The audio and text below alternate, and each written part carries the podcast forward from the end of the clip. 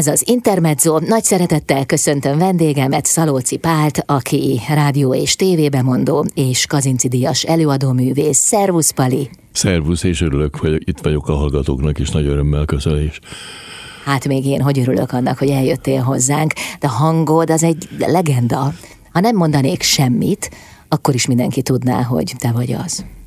Hát az igazság, hogy hozzám nőtt a hangom 40 most már 50 évben egy, a rádióban volt, de azóta is azért hallatszom itt-ott, úgyhogy több mint 50 év már ez a szakmában. És hát előtte is ugyanez a hang volt, még a szakma előtt, ugye? Hiszen nem volt más hangod. Hát igen, mi, mióta mm, serdülővé váltam, és 16 éves elmúltam, azóta ilyen nagyjából a hangom. Vali, nagy szeretettel gratulálok egy friss díjhoz, amely a főváros Csengeri Antal sajtódíja. Most kaptad. Igen, ezt két héttel, hát szóval március 15-hez kapcsolatban kaptam, úgyhogy nagyon örültem neki, és nagyon nagy megtiszteltetés volt az az igazság, hogy, hogy az ember ilyenkor nagyon meg tud lepődni, mert ráadásul kevésbé közismert ez a fajta elismerési mód, és, és én megmondom őszintén, hogy, hogy kellemesen meglepődtem, amikor felhívtak, hogy ha jöjjek, akkor adott időben be a fővárosi, a, a, gyakorlatilag a, a városházára, és személyesen fogom megkapni a főpolgármester úrtól, úgyhogy ez egy nagyon, nagyon nagy megtiszteltetés volt nekem nem ez az első díj, amit kaptál. Mennyire fontosak a díjak, illetve akinek több van, az rangsorolja őket? Hát én nem tudom, egy biztos, hogy nekem már csak a szakmámból kifolyólag is a Kazinci díj, ami a e, sorrendben mondjuk a nagyobb díjak közül az első, mert volt nekem ilyen úgynevezett bombondíja, meg nívódíja, meg egyéb ilyeneim voltak, de az igazán első nagy díj az a Kazinci díj, ami nekünk ugye ebben a szakmában a, a díjak díja. És hogyha valaki azt megkapja, akkor már azt mondja, hogy most már tényleg letettem valamit az asztalra ezek szerint.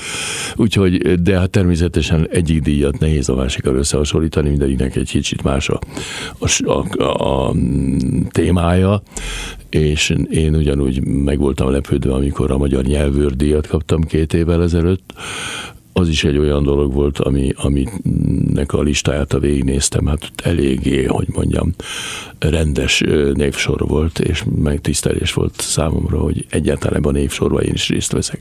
A főváros Csengeri Antal sajtódíja viszont a legfrissebb. Mit jelentett ez számodra? Tulajdonképpen a én tevékenységemnek az a része, meg is mondta tulajdonképpen a főpolgármester úr, amikor, amikor tartotta a méltató beszédét, hogy, hogy az a sok-sok éves tájékoztató, Budapest lakosságát tájékoztató tevékenységem, ami részben ugye a rádió meg a televízió, de részben igazából az a bizonyos metró, meg MÁV, meg minden, tehát az utastájékoztató szó szerint. Utastájékoztató tevékenységem, ami most már tényleg legendássá vált, az most minden nagy képűség nélkül mondhatom, hát az az első számú oka annak, hogy engem választottak erre a díjra. De hát ez, hogy legendás a tevékenységed, és legendás a hangod, ezzel együtt legendás vagy te magad is, ez ez tény. Hát azért most már egyre jobban zavarba jövök, ha ilyeneket mondasz. De úgyhogy, úgyhogy térjünk más témára. Figyelj, mindenképpen más témára térünk, mert lesz egy nagyszerű előadó ested is, úgyhogy alapvetően én is azt gondoltam, hogy arról beszélgetünk, csak ez annyira friss. Igen, ez az legutóbbi. Aktu- aktuális, legutóbbi. hogy hát ezt nem lehet figyelmen kívül hagyni. De hamarosan Radnóti verseit hallhatjuk majd a te előadásodban, a Spinoza színházban, pontosabban két hét múlva szerdán. Mit jelent neked Radnóti? Általában ö, fantasztikus ö, számomra, hogy én őt tényleg József Attila mellett a legnagyobbnak tartom, és, és amikor én pár évvel ezelőtt megkaptam karácsonyra a Bori Notest fakszimile kiadásban gyönyörű szép kis tokos könyvecskében, és azt beleolvastam ebbe a tíz versbe, amit ő utoljára írt, és ami a zsebéből került elő már a exhumálása után, döbbenetes volt ezt végigolvasni. Voltak versek, amik természetesen már ismertebbek is lettek azóta, de volt olyan, amit kevésbé ismertem, és a végén olvasva az egészet döbbenettel tapasztaltam, hogy, hogy milyen utolsó pillanatokig is milyen fantasztikusan szép gondolatai voltak, hogy a legnagyobb fájdalmat is úgy tudta kifejezni a szavaival, hogy, hogy az ember beleborzongott. És nagyon régi vágyam volt, hogy én ebből valamiféle estet csináljak, és amikor úgy nekiálltam, és megtanultam, és megcsináltam a felvételt róla magamnak, rájöttem, hogy ez 22 perc összesen. Tehát önmagában 10 vers, önmagában ez kevés egyest tartalmára, és akkor segítségül hívtam a társakat, akik végül is összeálltak, most már a színlap szerint is nagyon komplet kis csapat lett belőle. Elsősorban Najmark Zolihoz fordultam, aki egy nagyszerű zongoraművész és zongorakísérő, és rengeteg korábbi produkcióban már közösen dolgoztunk, és ő ráadásul ennek a ennek a zsidó kultúrvilágnak egy nagyon nagy szakembere és ismerős, ismerője, és ő rögtön vevő volt erre az ötletre, és hozzat hozzá magával társakat, és tulajdonképpen az, az, az állt úgy össze most már egy komplett esté. Köszönöm szépen, részletezzük hamarosan a műsort, és szó lesz az alkotótársaidról is. Vendégem Szalóci Pál TV és rádióbemondó Kazincidias előadóművész itt az Intermedzóban. Ez az Intermezzo vendégem Szalóci Pál TV és rádióbemondó Kazinci Díjas előadó művész. A Spinoza Színházban lehet a te előadásodban meghallgatni Radnóti verseit. Az előbb elmondtad, hogy amikor az ötlet felmerült, akkor alkotótársakat kerestél hozzá. Kik ők, Pali? Hogyan állt össze ez a műsor?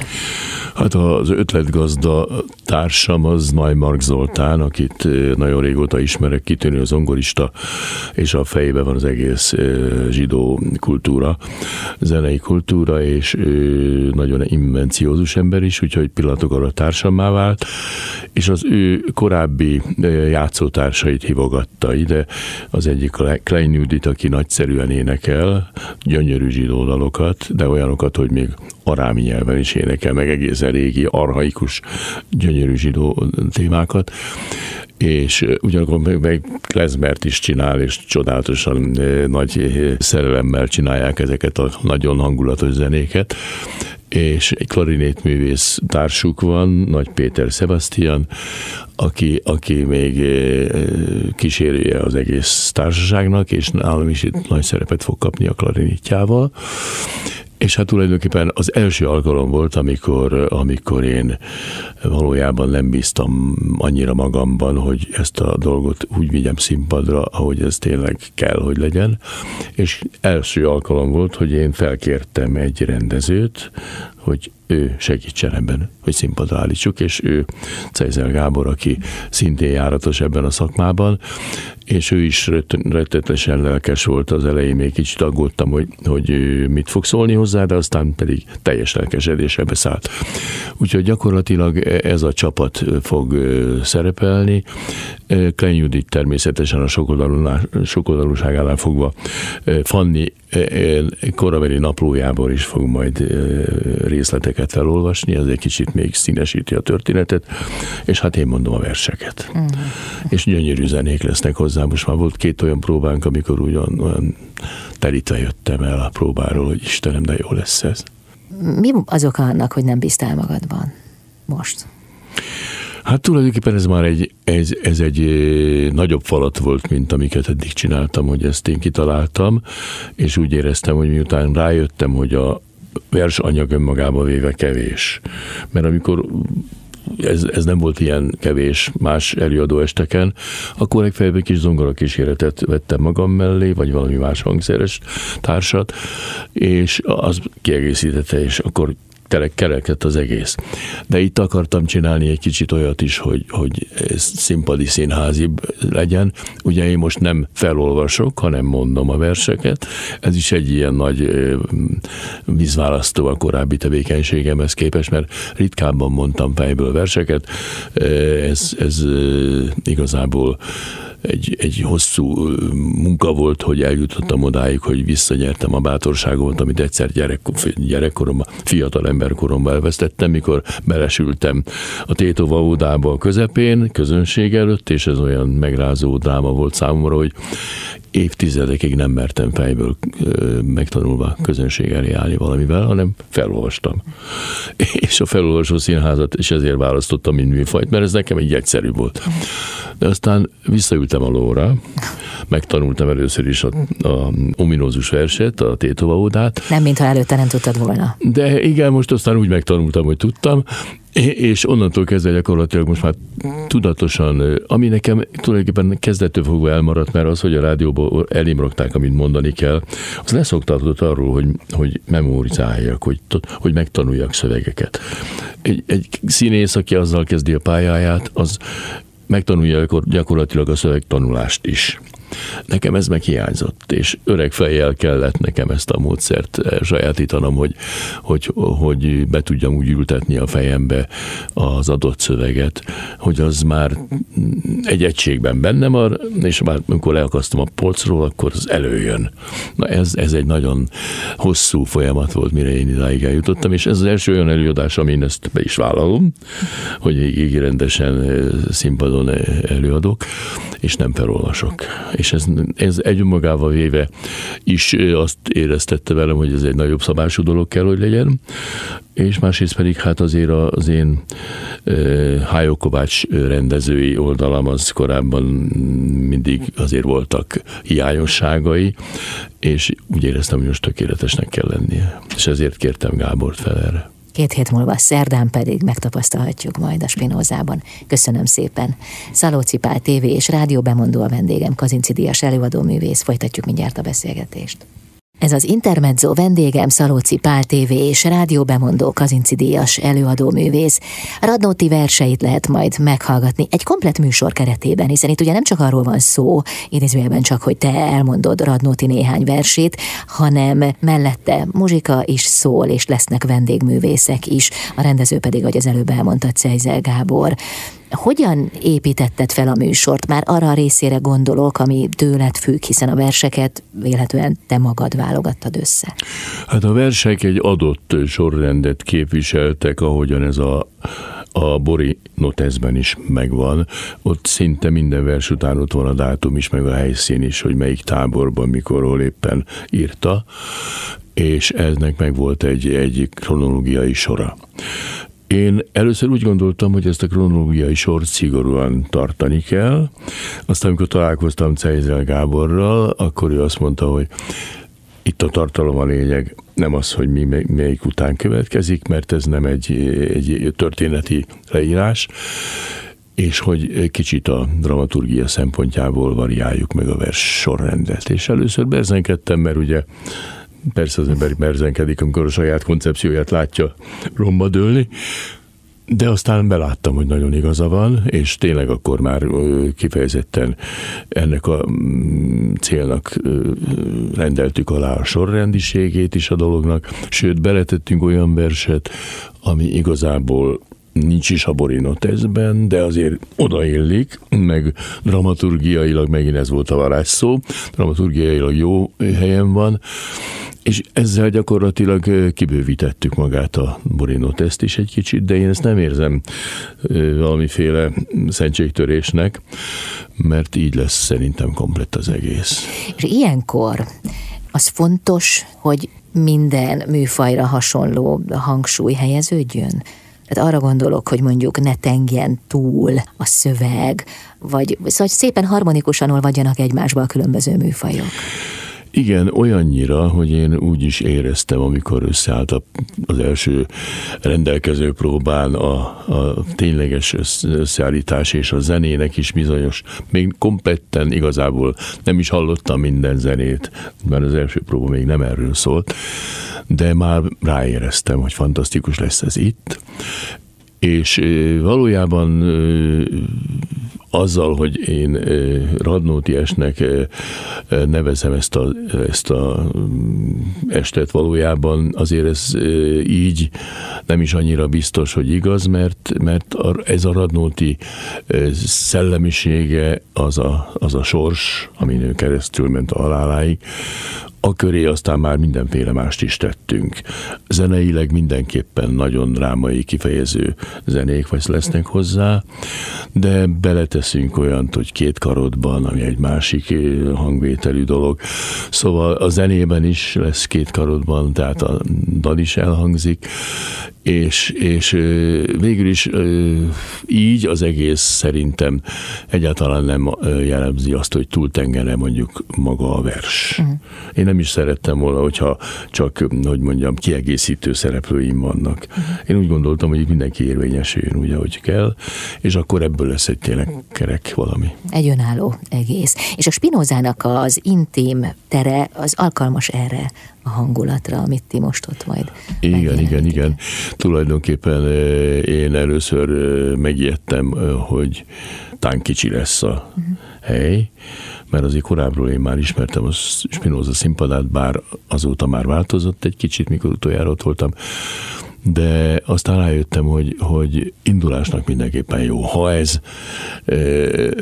beválik, és, és megteremti azt a hírét az előadásnak, akkor már nyilván máshová is el tudjuk vinni, de maga a helyszín, annak a szellemisége, meg hát az a környék, ahol, ahol egy meglehetősen régi törzsközönség jár oda, ez azért mind arra vonzott, hogy igen, ezt kell ott csinálni, egy, egy ilyen dolgot oda kell vinni. Két hét múlva szerdán lesz a bemutató. A Spinozában később tervezitek még, repertoáron lesz még az előadás, hogy ezt még nem lehet tudni? Már beszélgettünk erről is, és valójában kaptunk olyan ígéretet, hogy ha ez tényleg úgy beválik, akkor mindenképpen a, lesz olyan zsidónyári fesztiváli uh-huh. program is, amiben esetleg ezt bele lehet majd tenni. Hát most, most egy kicsit így ismeretlen mindenki számára ez az előadás még, és azért is készülök komolyan rám, mert hogy abban reménykedem, hogy, hogy reveláció erejével fog hatni, tehát azt mondják, hogy jó, ez jó, ezt csináljuk, és akkor ezt lehet tenni ide, amoda, valamelyik zsinagógába előadást tartani, például, ami már más tér, más környezet, de hát a, a profi zenész szakembereim azok mind azt mondták, hogy ezt bárhol meg tudjuk majd csinálni. Uh-huh. Hát meg ha az ember soha nem lép ismeretlen területre, akkor nem történik semmi. Tehát mindig minden azzal kezdődik. Így van. Jövünk vissza vendégem, Szalóci Pál TV és rádióbemondó Kazinci Díjas előadóművész itt az Intermedzóban. Ez az Intermezzo vendégem Szalóci Pál TV és rádióbemondó Kazinci Díjas előadó művész. Pali évtizedek óta ismernek téged a hallgatók és a nézők is. Mikor határoztad el, egyáltalán honnan jött az ötlet, hogy elindulj az előadó művészet útján? Mi volt ez az impulzus? Hát, ha nagyon a mélyre akarok nézni, akkor be kell valljam, hogy én nekem kisráckoromban is voltak már ilyen ö, vízióim, hogy, hogy mi volna, ha ezt csinálnám, mert mindig tetszettek. Én nagyon szerettem a filmeket, akkor még úgy csak mozi volt, akkor mentünk a moziba, és ö, néztük a műsort, televízió még az elején nem nagyon sok volt, és, és valahol szimpatizáltam ezzel a dologgal.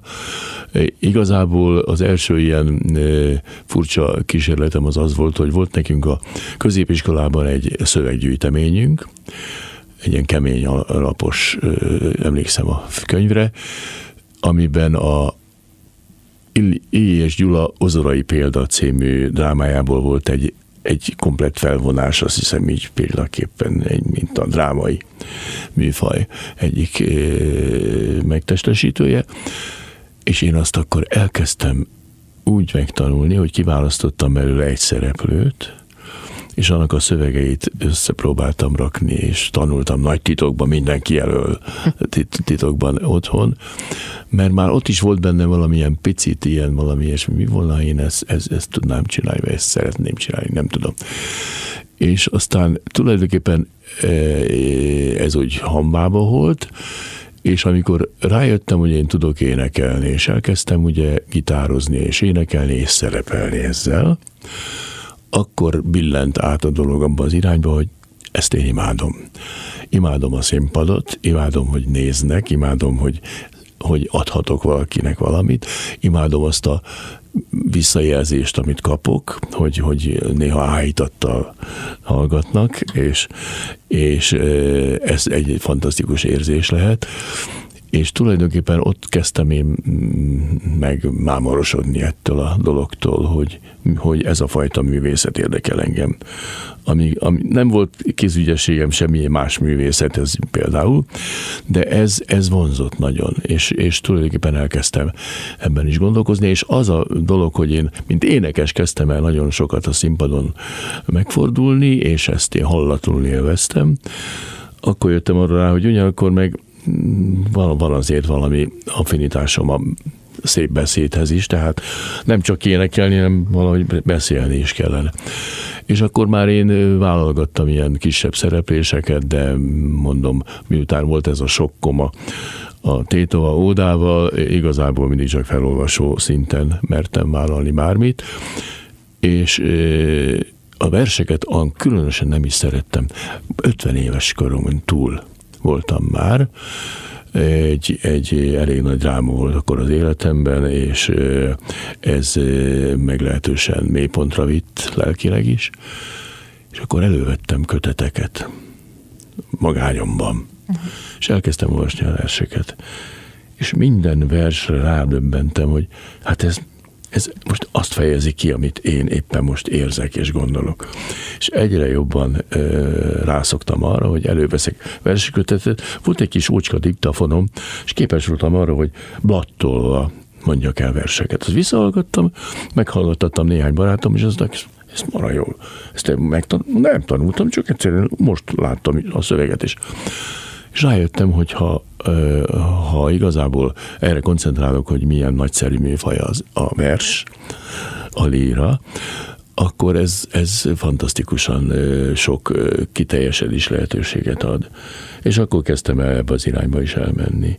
És gyakorlatilag most már a vers mániámá vált, és, és bár mondom, az esetek többségében még mindig csak felolvasgattam a verseket, de aztán rájöttem, hogy ez, ez, ezen túl kell lépni, és azóta most már tényleg az van, hogy, hogy, hogy én nekem óriási lehetőség az, hogy nem a papírt nézem, hanem a közönséggel foglalkozom, és, és ez valami fantasztikusan nagy dolog, sokkal jobban ki tudom magamat fejezni, ha nem kell foglalkoznom azzal, hogy mit olvasok. Látod, milyen messze kerültél a Tétova ódától? Igen. Úgyhogy ez egy, ez egy, most már biztos vagyok benne, hogy, hogy, hogy ha ezt én kezdetektől megpróbálom csinálni, akkor valószínűleg többre jutottam volna vele. De hát ez most már csak a, ez most már a, a múltban révedés egyik formája, hogy az ember zsuzsek kap válaszokat feltett kérdésekre, és nem is fog tulajdonképpen kiderülni. De a gondolattal eljátszol. Hát persze, de az olyan jól esik. De jobb lett volna? Nagyon más élet lett volna, mint ami nem Értél? tudom, nem tudom, de minden esetre halálosan uh, irigylem a, azt, azokat a pillanatokat, amiket átélnek a színészek a színpadon. Uh-huh. És amikor színházi előadást nézek, és látok egy nagy, a, a, a nagy jelenetet, látok egy nagy alkotást, egy, egy fantasztikus pillanatot, de ez tév, filmen is, ha adott esetben egy film, klasszikus filmben van valami. Tudom, hogy, hogy nekem lenyűgöző volt, amikor a régi Shakespeare darabokat angol BBC feldolgozásban láttam, hogy hogyan képesek, a, és milyen nagyszerű szinkronszínészek voltak Magyarország, akik ezt hozták magyarul, azzal a zseniális fordítással, hogy hogy, nem, hogy lehet ezt a avitnak vélt Shakespeare-t is olyan mai természetességgel mondani zseniálisan, és hogy micsoda csavarok vannak az ő mondataiban, hogy, hogy szellemes, hogy sziporkázik, és közben versben beszél. Fantasztikus. Hát most te is verset mondasz majd két hét múlva szerdán a Spinózában. Ilyenkor hangolódsz már rá, vagy nagyon ez köti le a gondolataidat, nagyon erre rezonálsz, vagy még azért tudod élni a hétköznapi életet? Hát élem a hétköznapi életemet, de azért valahol a lelkem mindig benne van az, hogy, hogy erre készülök, és hát bevallom őszintén, hogy annak ellenére, hogy már hónapok óta mm, magabiztosan tudom a teljes textúrát, azért majdnem minden nap egyszer elmondom magamnak az egészet, és az olyan jó érzés. De nem, már... nem is azért, hogy mit tudom, még tovább memorizáljam, hanem azért, mert, mert, mert jó átélni újra. Ma már megvolt? E, igen, amikor vártam a feleségemet a kocsiban ülve, akkor elmondta. Valé, meghitt hangulatot kívánok, talán ez a legjobb, nem? Igen, köszönöm szépen, azt hiszem, hogy az, az, az lesz az zseniális, ha ez megteremtődik. Ki múlik? Hát természetesen rajtunk, az előadókon. Meg a közönségen, ez egy együtthatás. Igen, de hát a közönséget azt tulajdonképpen nekünk kell úgy irányítanunk, hogy az elő is jöjjön, hanem akkor nem jó az előadás. Biztos, hogy ez nem így lesz. Most Remélem. Nehez kívánok neked nagyon sok belső lelki erőt, de hát ez neked megvan. Köszönöm szépen, és remélem, hogy akit ez érdekel, és esetleg most tudja meg a történetet, az örömmel veszem, hogyha eljön. Bár tudom, hogy, hogy korlátozott a, a hely, a Spinozában de még lehet menni. Meg talán majd lesz még újabb lehetőség és rá. Lesz. Nagyon köszönöm, hogy itt voltál. Öröm volt. Mindig az, ha jössz. Gyere gyakrabban. Köszönöm szépen a meghívást. Szalóci Pál volt a vendégem, aki tévé és rádió bemondó, Kazinci Díjas előadó művész itt az Intermedzóban.